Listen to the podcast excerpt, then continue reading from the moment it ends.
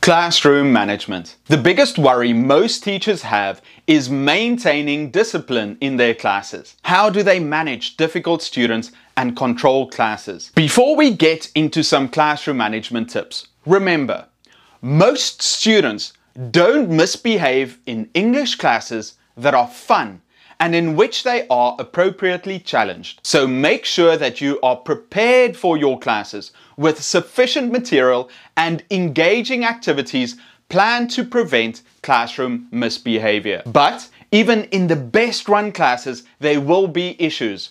So let's look at some things to consider. Get to know your students' names and use it often. Create a routine in class where students know exactly what will happen and what is expected of them. Establish classroom rules early. Practice and repeat in role plays and explanations. Set boundaries. Be friendly with your students, but don't let them take advantage of you and stretch the rules. Explain clearly what is expected of them and how they should behave.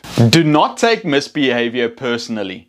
Explain the rules to class, be ready to lecture them like a disappointed parent would, and if individual students act out, remind them of the rules and ask to see them personally later to discuss their behavior or actions. You do not want to get into an argument with a child. You are better than that. Keep your status as the leader in class. Punish the behavior, not the learner. A practical tip is to give a general warning.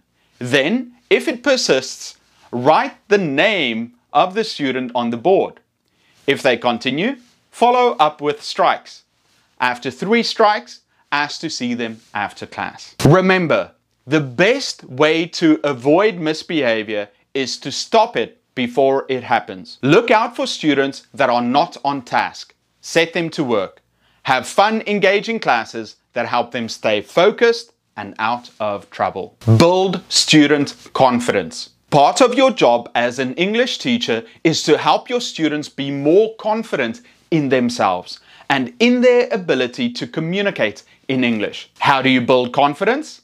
By putting them in uncomfortable situations succeeding, and gaining experience. Get your students to talk about themselves. Practice useful, valuable skills and praise their efforts. You do this by role playing situations, giving them an opportunity to share experiences in English. Give them useful advice in everything ranging from body language tips, public speaking, and structuring their thoughts. No matter the age of your students, motivation is key to success. So tap into their needs and desires. Why do they want to learn English? Why would it be useful? How can they use it in their lives? Do they need it for their careers in the future? Do they want to enroll in foreign universities?